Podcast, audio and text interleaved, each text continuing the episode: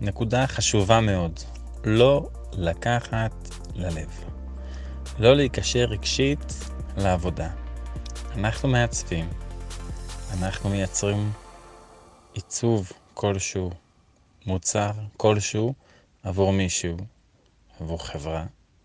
בקלות מאוד מעצבים, או כל אדם יצירתי נקשר למשהו שהוא עושה. אנחנו יוצרים משהו, אנחנו אוהבים איך שזה נראה, איך ש... מה שזה אומר, איזו שנינות כלשהי, ואז אנחנו מוסרים את זה ללקוח. והלקוח לא תמיד אוהב את זה, לא תמיד מבין, לא תמיד רוצה, לפעמים בצדק, לפעמים לא בצדק. אז הוא מבקש דברים לשנות, ולנו הרבה פעמים זה יכול להיות משהו קשה. רצינו שזה יודפס בצורה כזאת, רצינו שזה יהיה לככה לאוויר. אני זוכר פעם, חבר טוב עשה באנר לאינטרנט, עוד בימי הפלאש. והוא עשה אנימציה יפהפייה של מישהו שמחזיק מגע, שזה זז יפה, כל האלמנטים, והוא נורא השקיע ונורא אהב את זה. ואז הלקוחה אמרה, יפה מאוד והכל, אבל בואו נעשה את זה פשוט בלי האנימציה. כל מה שהוא השקיע, אמרה לו, פשוט בלי. כי היא לא הייתה בן אדם שאוהב אנימציות, לא משנה מה הסיבה. אבל לא רצתה.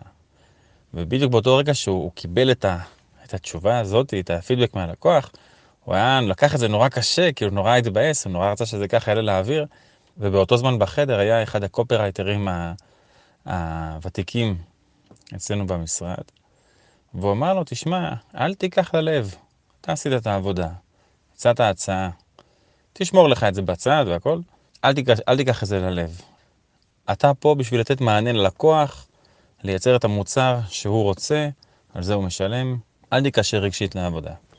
אפילו יותר מזה, שיש בעולם הפרסום איזו אמרה שזה פשוט, במידה מסוימת, כן? שזה נורא מבאס שיש אנשים יצירתיים. אנשים שבאמת קריאטיביים מאוד, שהם רוצים לעשות, יש להם רעיונות והכול, ובסוף הם מייצרים מודעה פרסומת למוצרים כלשהם. זה לא האומנות במיטבה. זה יכול להיות מוצר שהוא מוצר מדף בסופר, כן? שזה מדהים גם, שאפשר להיות יצירתיים בתחום הזה, אבל בסוף זה לא המקום שאליו הבן אדם היצירתי שואף, או היה רוצה לעשות. והכוח היצירתי, יש לזה גבול. בן אדם שמשקיע את היצירתיות שלו בליצור דברים, מודעות, פרסומות, אחר כך קשה לו לחזור הביתה ולהיות יצירתי בדברים שהוא אוהב, למשל. אז כשיש לכם את הכוחות היצירתיים, את ההשקעה שאתם רוצים להשקיע, תשקיעו, תעשו את העבודה הכי טובה. וכשאומרים לכם פתאום, אני לא רוצה ככה, אני רוצה ככה, בסדר, אני הצעתי לך. אתה לא רוצה לקבל, בסדר. אני את זה אשמור לתיק עבודות שלי. אני את זה אציע שוב לדבר אחר. אני איישם את זה בצורה אחרת. אבל העיקרון הוא לא לקחת ללב, וכשעובדים עם לקוחות, דווקא הפוך, לבוא לקראת הלקוח. מציעים ללקוח כמה דברים מדהימים, הוא רוצה משהו שהוא טיפה יותר פשוט, תגידו לו בסדר גמור, בטח. לבוא עם נכונות כלפי הלקוח. וזה משהו בסוף שגם ישרת אותנו כאנשי מקצוע. לקוחות אוהבים אנשי מקצוע שהם נעימים, טובים, יצירתיים, אבל גם אנשים של שירות, שיודעים לתת שירות. כמובן, יש גבול מסוים שבו הלקוח והרצונות שלו יכולים להשפיע לרעה, שהוא מבקש יותר מדי דברים והוא לא תמיד מבין, וזה פוגם בתהליך, וזה יכול לפגום בעיצוב, והוא לא יהיה מרוצה מזה, והוא יאשים אותנו שאנחנו לא ידענו לתת את הגבול. להגיד, לא, לא, לא, בוא נעצור. באמת, אני מבין מה אתה מבקש, אבל זה עדיף באמת ככה. לעצור, לתת איזשהו דגש, להגיד, שים לב, סמוך עליי, עדיף את זה. והרבה פעמים לקוחות יקבלו את זה, או עם איזה סיוג כלשהו. וזה לא איזה משהו שהוא שחור ולבן, זה לא תמיד מלאכה הכי קלה. אנחנו אמרנו את שלנו ונתנו את ההתראה מראש, כמובן הכל בקטע חיובי. אם יש המון סבבים של תיקונים, אז להתנות את זה בתשלום, ואז זה פחות כואב לנו.